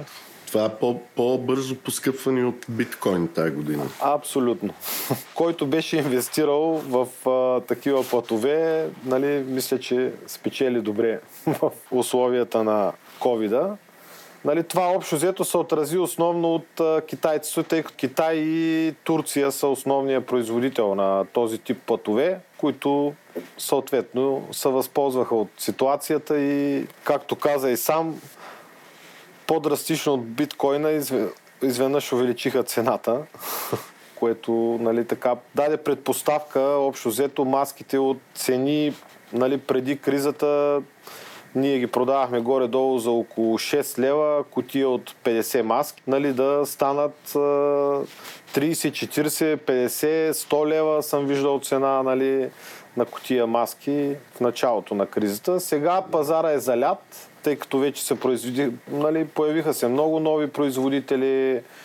Европа като цяло най-накрая се сети, че в Европейската общност няма нито един производител на медицински консумативи, всичко е изнесено в Азия, започнаха да дават субсидии, евросредства и така нататък. Направиха са производства и в момента, нали, тъй като има по-голямо производство, отколкото има търсене, реално цената започна и да пада надолу. Плата вече е отново в рамките, така да кажем, около 15, 10-15 хиляди долара тона. Така че горе-долу нещата се нормализират. А, аз искам да попитам и нещо друго. През цялата тази 2020 година, която относително е била много динамична за вас, вие направихте ли някакви промени в бизнес процесите, в начина на работа или в отношенията с клиентите, които бихте искали да запазите и за напред, а не просто неща, които сте свършили в една кризисна ситуация?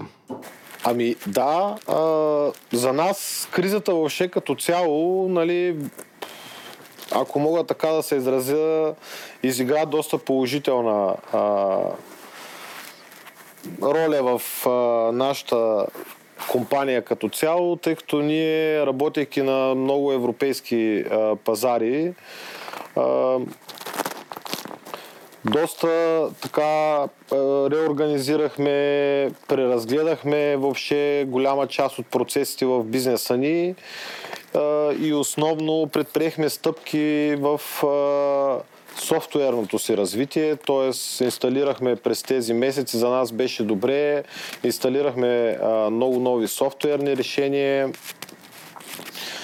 а, които се надяваме и за напред като цяло да дългосрочен план а, да донесат дивиденти за нас. Тоест и при вас тече някаква форма на дигитална трансформация и ориентиране в тази посока. Абсолютно. Както казвам на колегите, общо взето нали, коронавируса ни накара да влезем по-бързо в 21 век.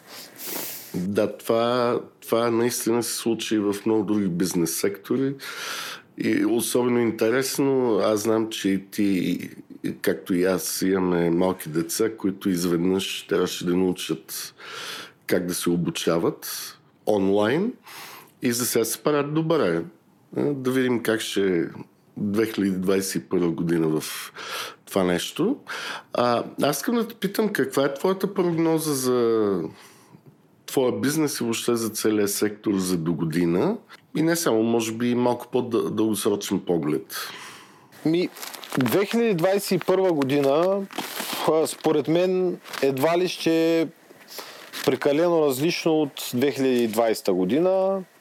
Да, излезе вакцината, която даде някаква надежда на хората, но според мен първо информацията не е достатъчно добра, второ, нали, Истината е, че да създаде качествена вакцина с нали, информация и всички видови тестове, а, времето е малко.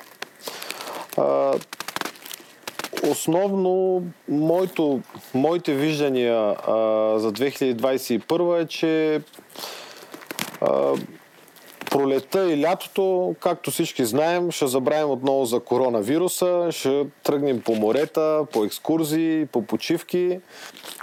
Това естествено се отрази, както 2020 година, нали, на потреблението. Единствената разлика, може би, с 2020 година, а, която ние сме планирали в нашите прогнози, е, че а, хората поизхарчиха доста спестяванията си и съответно не е много ясно как а, ще бъде 2021 година. Да, т.е. независимо от е, различните стимули от централни банки и правителства, хората са поизяли това, което имат като заделено и 2021 ще е доста трудна за тях. Може би ще има намалено потребление. Ами да, въпреки, че нали, ние лично, нали, нашата компания, смисъл, планира ръстови за следващата година, нали, на база всички тези софтуерни решения, на база нещата, които променихме и реорганизирахме като процеси. Но като цяло, нали, тренда, който аз предвиждам за 2021 година е спад. Спад, но на общо ниво. Нали, здравният сектор по-скоро а, е с положителни дивиденти, отколкото нали, смисъл негативни от коронавируса, но това е и нормално, защото този сектор всъщност е основният сектор, който профитира, така да го наречем, в а, условията на COVID. Добре, и може би последен въпрос, преди да се разделим. Има, както ти спомена, излязоха ваксините, няколко вида са. Специално ти, бидейки в този бизнес, дали планираш и кога, ако въобще, да ползваш вакцина? За теб и за семейството. Ами, ако трябва да бъда изцяло откровен, честно казано, аз лично все още се двоумя и не смятам, че бих си, бих си сложил вакцина или поне няма да съм един от първите.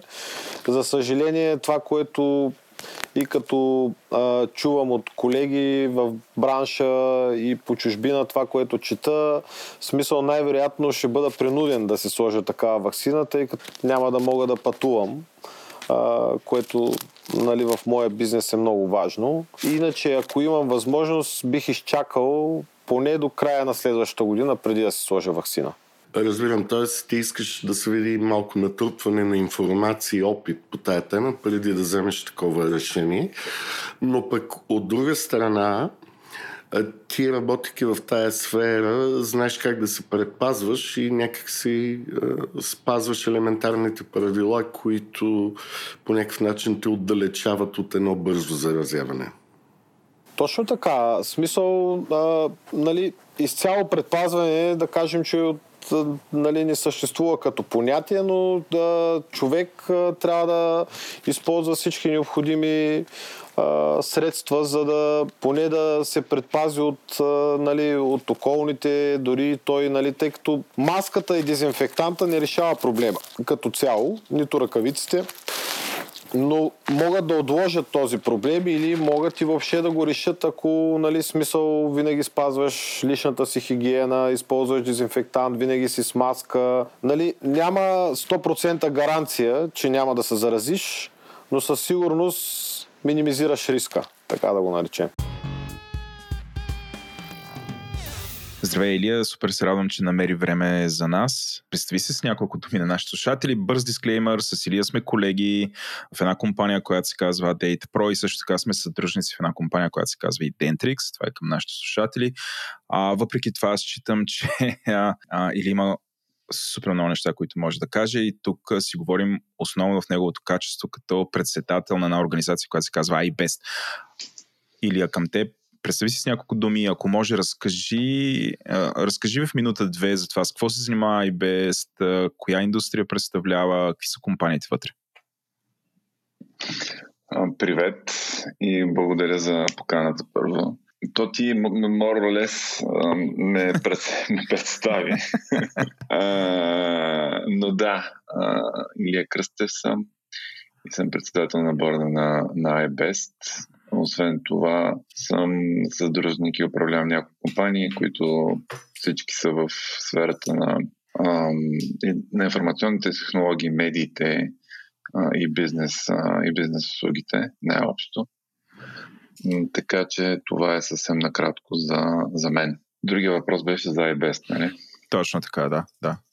А iBest не е организация, която за момента нали, е позната на цялата наша аудитория, затова е добре да, добре да обясниме.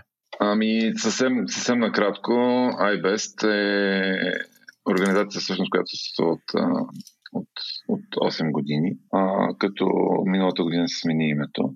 А преди, преди това се, казва, се, се казваше аут, Българска аутсорсинг асоциация. А, сега се казва Асоциация за иновации, бизнес услуги а, и технологии. Какво, кого представлява и какви компании включва? А, значи, ако трябва съвсем кратко да го а, да го дефинираме, iBest представлява економиката на знанието в България. Това включва компании, това включва IT компании, включва компании, които се занимават с, с бизнес услуги, включва компании, които са в разширената екосистема на, на, на тази индустрия, се занимават с, с HR услуги, с консалтинг услуги и така нататък.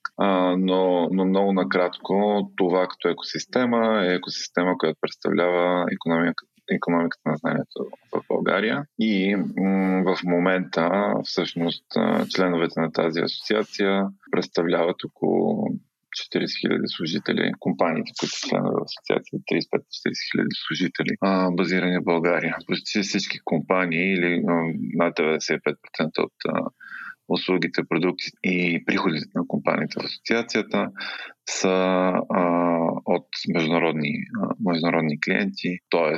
много малка част от, а, от бизнеса на, на поне на компаниите, които се асоциацията, се случва в, в България, когато говорим за, за приходи.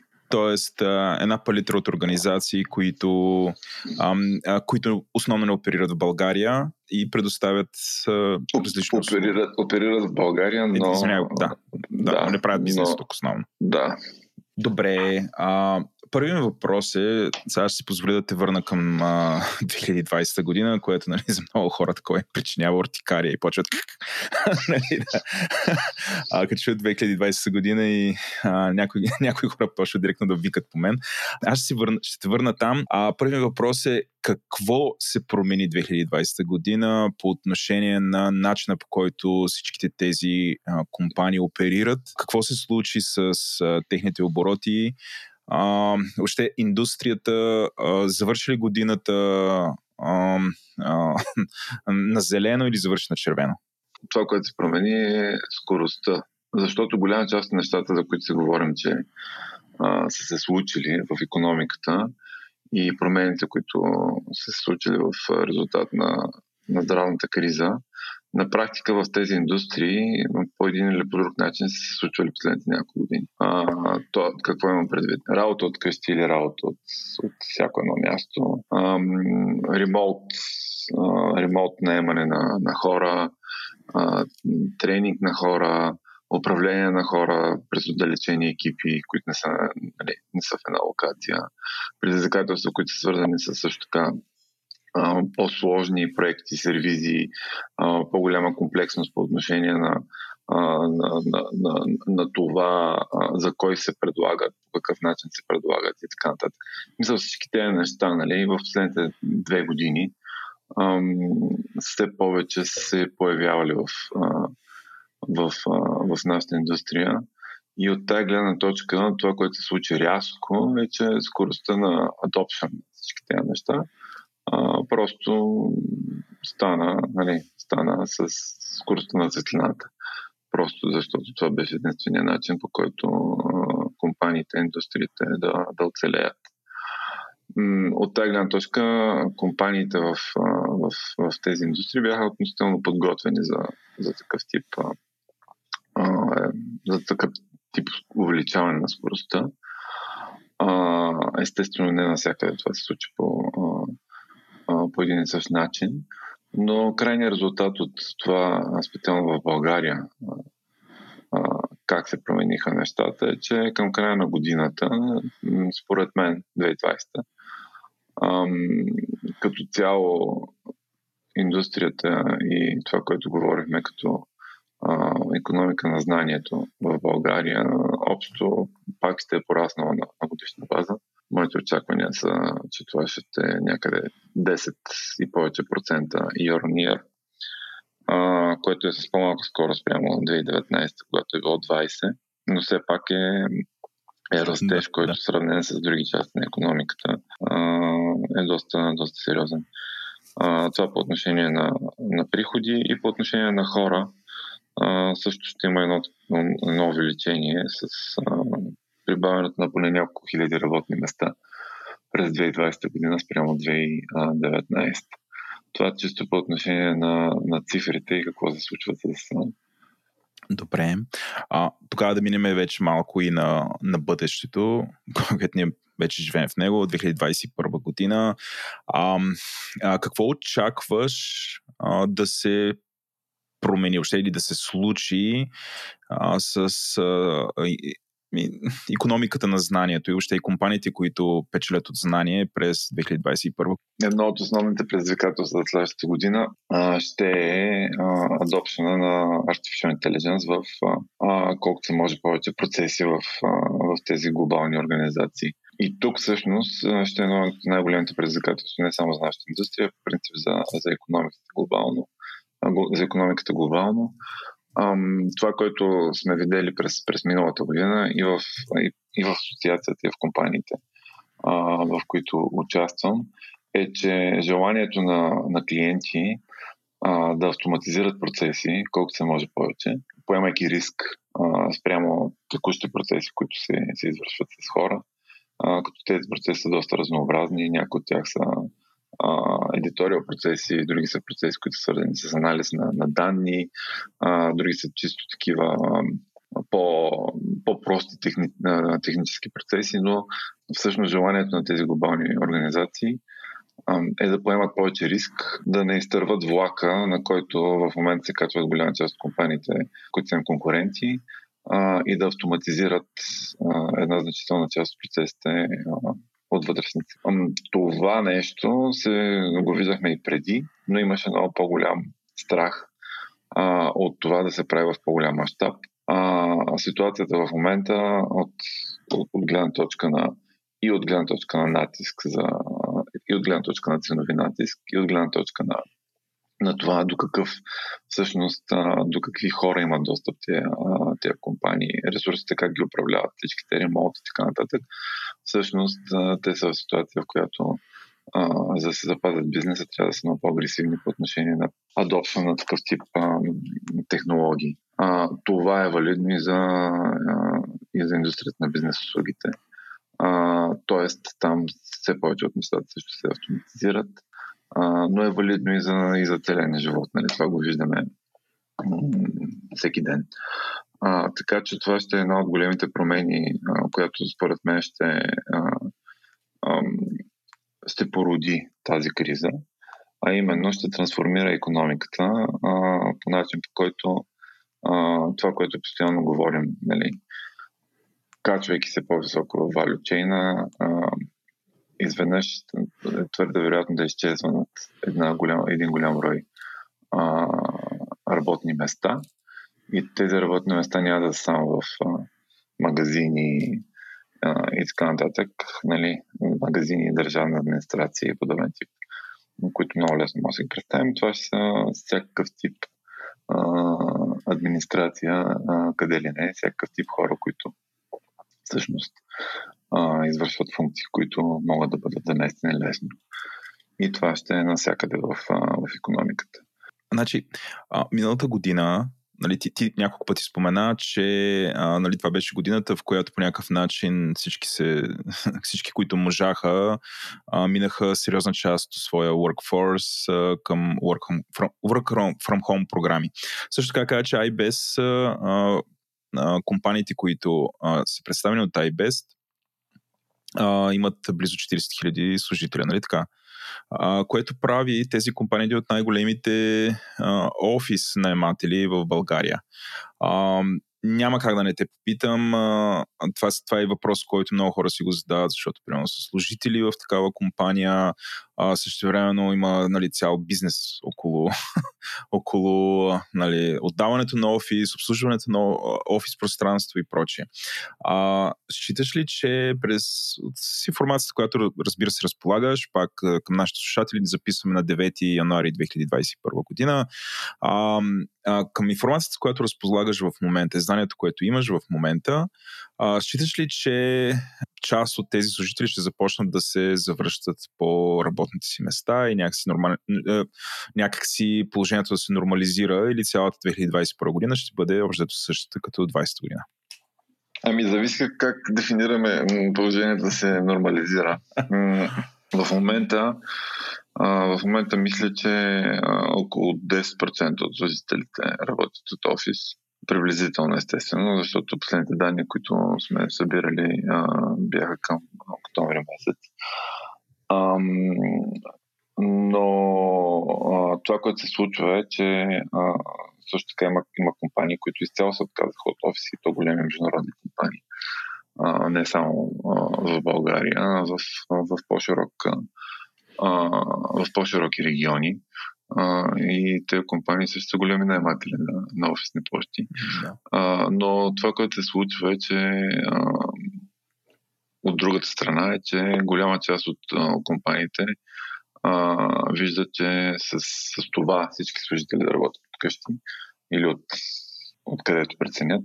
Има определен тип, а, има определен тип проблеми по отношение на това как се създават и, и развиват екипи, а, по какъв начин нали, тези хора запазват някаква принадлежност към компаниите, в които работят, как се развиват и така нататък. И това, което се наблюдава е, че голяма част от, от тези компании ще се опитат, не в момента, но ще се опитат да всъщност да поощрят служителите си в а, момент, в който е безопасно а, или е по-безопасно от сега, а, един по-голям процент от служителите се върнат в офиси.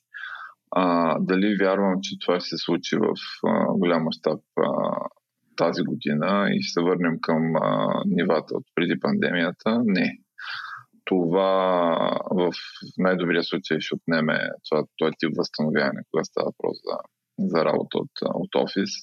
Ще отнеме доста време. В по-реалистичния случай никога няма да се върне на нивата, които а, беше преди. А, най-общо все по-голяма част от компаниите предлагат а, work from home и съответно това е част от стратегиите на компаниите да задържат и привличат служители.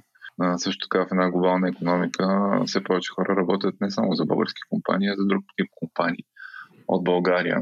Да, цялото това, тази ситуация, в която а, за хората е нормално да, да работят от къщи, да могат да ходят на други места, от които да работят и така нататък а, някакси не си представям, че ще върнем в ситуация, в която всеки е задължен да работи от 9 до 5 в офис.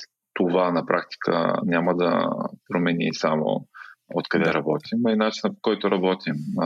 Работното време, флексибилите, които имат тези хора и така. И това по-скоро ще трябва да се според мен ще трябва по-скоро да се приспособят компаниите към това вече, не толкова хората, които ще бъдат а, някакси в ситуация, в която ще са по-големия decision maker в този процес. Нека така да го кажа.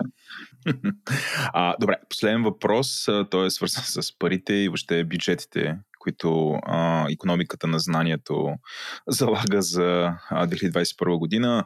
А, твоите наблюдения какви са? По-скоро сте а, оптимисти, по-скоро песимисти? Какво ще се случи?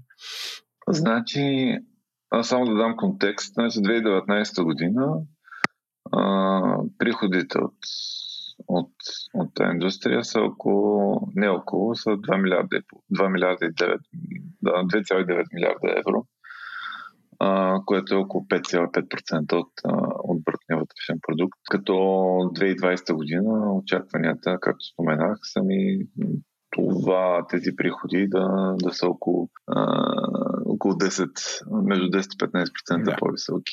А, 2021 ще е година, в която според мен ще имаме по-висок ръст от 2020. А, в момента от една страна пазара е активен по отношение на привличане на нови клиенти в България.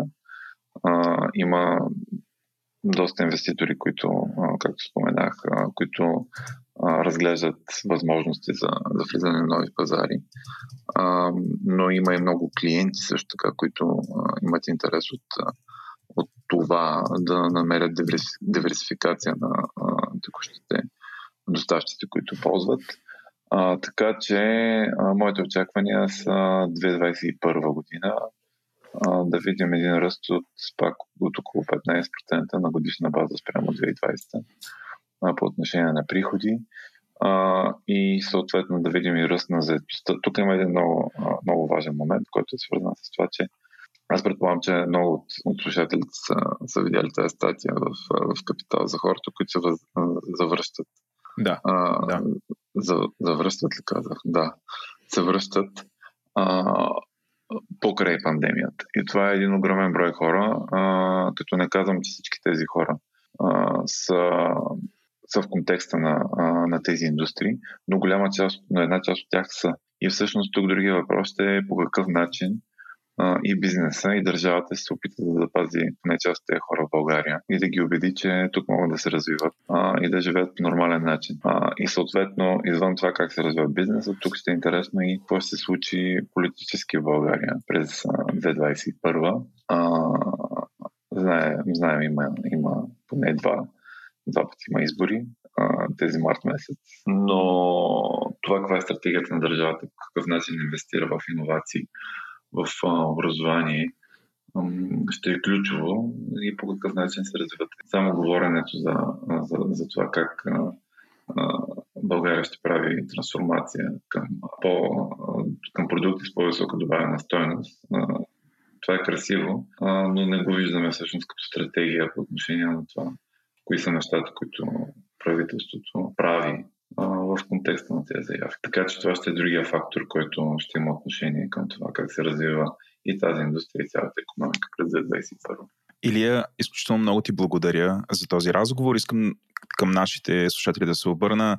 А, значи Илия спомена статията в Капитал, също по отношение на реимиграцията. А, тя е базирана на едно изследване, което а, което е проверено от Огнян Георгиев. А, в нашия, би казал, родителски подкаст Говори интернет имаме отделен епизод по тази тема. Той се казва Реемигрантите с Огнян Георгиев, който говориме за, за самото проучване, което той е направил. Има супер много данни, така че ако тази тема ви е интересна, намерете този епизод и го слушайте. А, обратно към нашия разговор, Илия, отново супер много ти благодаря и надявам се тази оптимистична оценка, която това оптимистично очакване за това а, какво ще се случи с економиката на знанието да се изпълни през а, 2021 година. И а, в края на годината, като проведеме разговор, за да проверим какво се е случило, а, нали, не просто да има 15% ръст, да има повече от 15% ръст. А, благодаря ти за този разговор отново. Сега сме с Петър, който работи в Холандия, е един от нашите патрони, с който сме се запознали край чата. И темата, която искаме да обсъдим е най-общо казано криптоактиви и не толкова валути, а колкото блокчейн технологии през тази година. А, Петре, ще се помоля да се представиш и какво накратко, какво накратко работиш и къде. Здравей, Еленко. Здравей на всички слушатели на този подкаст. Ам, казвам се Петър, работя в а, Холандия, в Амстердам. Там живея вече от 11 години. работя в финансовата сфера за банка и а, по, по образование съм юрист, но моята специалност също е свързана с криптовалути, блокчейн системи а, и DLT системи, също така казано. Какво значи DLT? DLT е като че, umbrella term, чадърово ага. обобщение, под, ко, под който блокчейн е един от, един от видовете. А, а на какво е системи между различни ам, играчи. Като кажеш, че работиш в банка, можеш ли да кажеш коя е? Или... Да, или, работя в uh, ING. Банк не е силна в България, но доста, доста иновативна, ако мога така да се изразя, според uh, ранк, uh, ранковете, които излизат. Аз съм бял на Нью-Йоркския маратон, когато се каже ING York маратон. А, и те бяха основен спонсор за нещо като 15 години, така че съм, имам симпатии към тази банка. А като казваш, че а, ти работиш за криптовалути активи в банка, това нали, за много български банки ще е такова, ма как така? Нали, а, защо банките на Запад а, инвестират в този вид технологии? Нека обясня, че банките на Запад, ако така ще се изразим, реално имат своите бюджети, в които те разглеждат а, иновативни технологии и приложението им в техните нормални процеси или в изграждането на тотално нови продукти, които те могат да предлагат вече на съществуващите си клиенти или на нови клиенти, които, които биха искали да се възползват от а, предлагания продукт. Ам, банките в България, както и навсякъде, не съм, за съжаление, все още виждаме един, може да го наречем до някъде кринч около криптовалути, макар че виждаме това се променя. Ам, самия, самият наратив, който се развива, съжалявам за чуждиците, а, самият а, той се променя през годините с не биткоин, а блокчейн, не блокчейн, а DLT и в момента пак затваряме един кръг, който а, финансовите институции, регулираните финансови институции се насочват пак слагат вниманието си върху криптовалутите. А, като кажем крипто, криптоактиви, както с теб разговаряхме преди да запишем а, този сегмент, криптоактивите всъщност те могат да бъдат а, различни и криптовалутите са едни от тях. Според дефиницията на Европейския съюз, те могат да бъдат и финансови инструменти.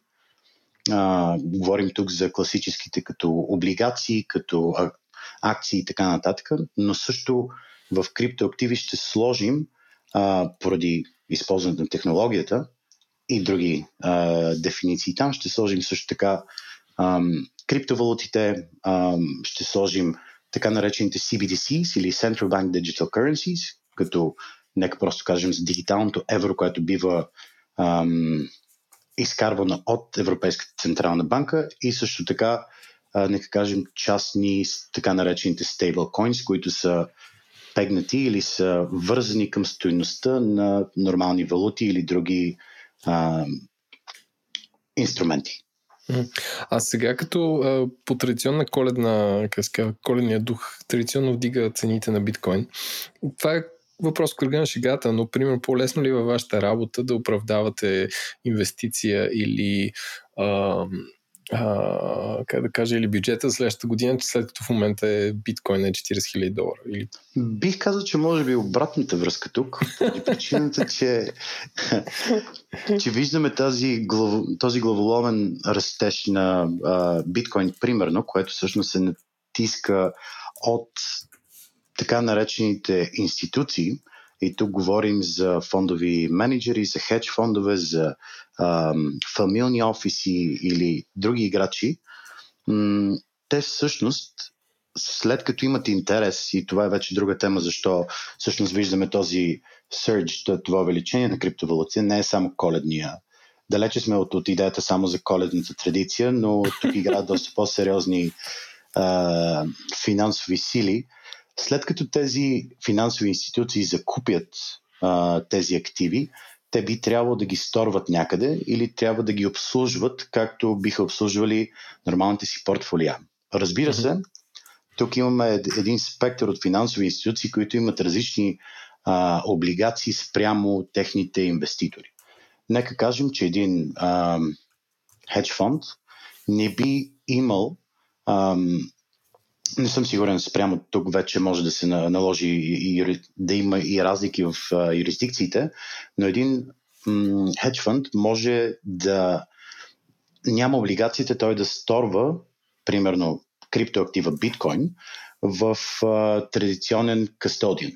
Кастодианите това са ам, институции, които банките са традиционни кастодиани, които uh-huh. се грижат за това да, да държат вашите пари, да не бъдат откраднати. И това е било традиционно така.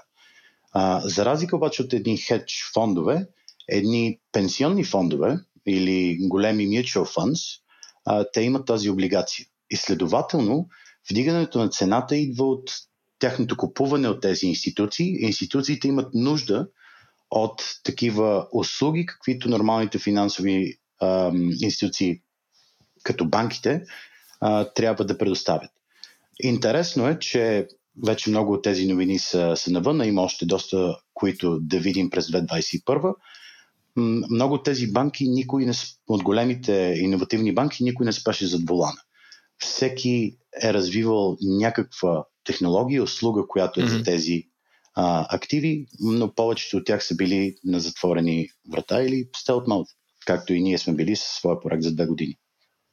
А може ли да кажеш, че а, специално тук, нали, България, за протокола излагах с биткоина, в момента е 34 000 долара, а затова го записваме на 3 януари. А, може ли да кажеш, а, че с едно криптовалутите станаха мейнстрим тази година, която мина, след като а, финтех а, услуги като Revolut предложиха да закупуваш а, заедно с другите им там опции за инвестиция. Mm-hmm. Първо, а, днес е 3 януари, е рожден ден, между другото, на първия Genesis блок на биткоин, което е важно да се отбележи през 2009. Ето, на здраве. на здраве на всички. А оттам нататък за мейнстрим, тук, както, както споделих, не е само, нали, тъй като а, зададохме, че една от причините за вдигането на цената на, на биткоин е коледна традиция. Това не е напълно така. Тук се навързаха много фактори, които тази година имаме с, с ам, катализатора COVID, които са доста по-стари yeah. от самия COVID, но от най-малко и упростено казано, от печатането на пари, които виждаме в економиката а, и поради липсата, че облигациите, било то, иде, било то а, те и държавни, не носят този и от тази възвръщаемост и следователно корпорации и а, активни менеджери не могат да надбягат а, инфлацията в голяма част от активите. Това, mm-hmm. за съжаление, а, според много финансови анализатори, макроанализатори, ще се задържи за следващите няколко години. А, тъй, че да, от една страна имаш институционалния интерес, който е към този тип актив, който реално може наистина да запази ам, стоиността си спрямо а, инфлацията или хиперинфлацията, зависи пак от юрисдикцията, може тук да влезем в много ам, отделни разговора. А от друга страна, от към нека кажем, а, традиционния ритейл или аз, ти и повечето нормални хора, да, а, такива платформи като Revolut, като PayPal, като а, разбира се в щатите имаме а, Stripe и Square, които също предлагат и са направени много интуитивно. UX, UI дизайна има чудесен и това предлага много хора, които не би трябвало да, развият, да разбират от технологията, а, реално да влезат много по, по да, много по-лесно, много по-бързо. И че да, много, много факторно е. А те каква прогноза би направил за ам, за тази година. Дали ще продължи тази тенденция, където все повече финансови услуги ще опаковат и блокчейн и крипто в, как, в портфолиото си, а, или чисто идеята на блокчейн за не, ска, не копируема и достоверна верига ще се развие в някакви други сфери, на, да речем документооборот или нещо такова.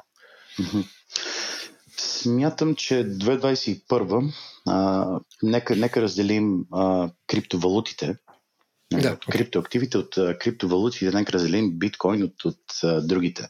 Биткоин е в една невероятна позиция, в която се очаква, аз самия съм поддръжник на, на тезата, но както се казва, всеки трябва да си направи сам а, проучването.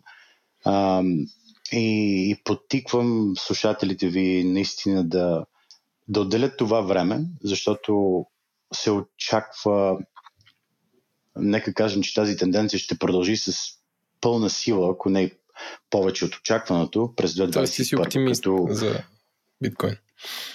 В смисъл да Абсолютно, се но не ага, поради okay. причината, че е просто биткоин, поради а, повече макроекономически причини, hmm. които до сега ние сме нямали и сега за първи път виждаме.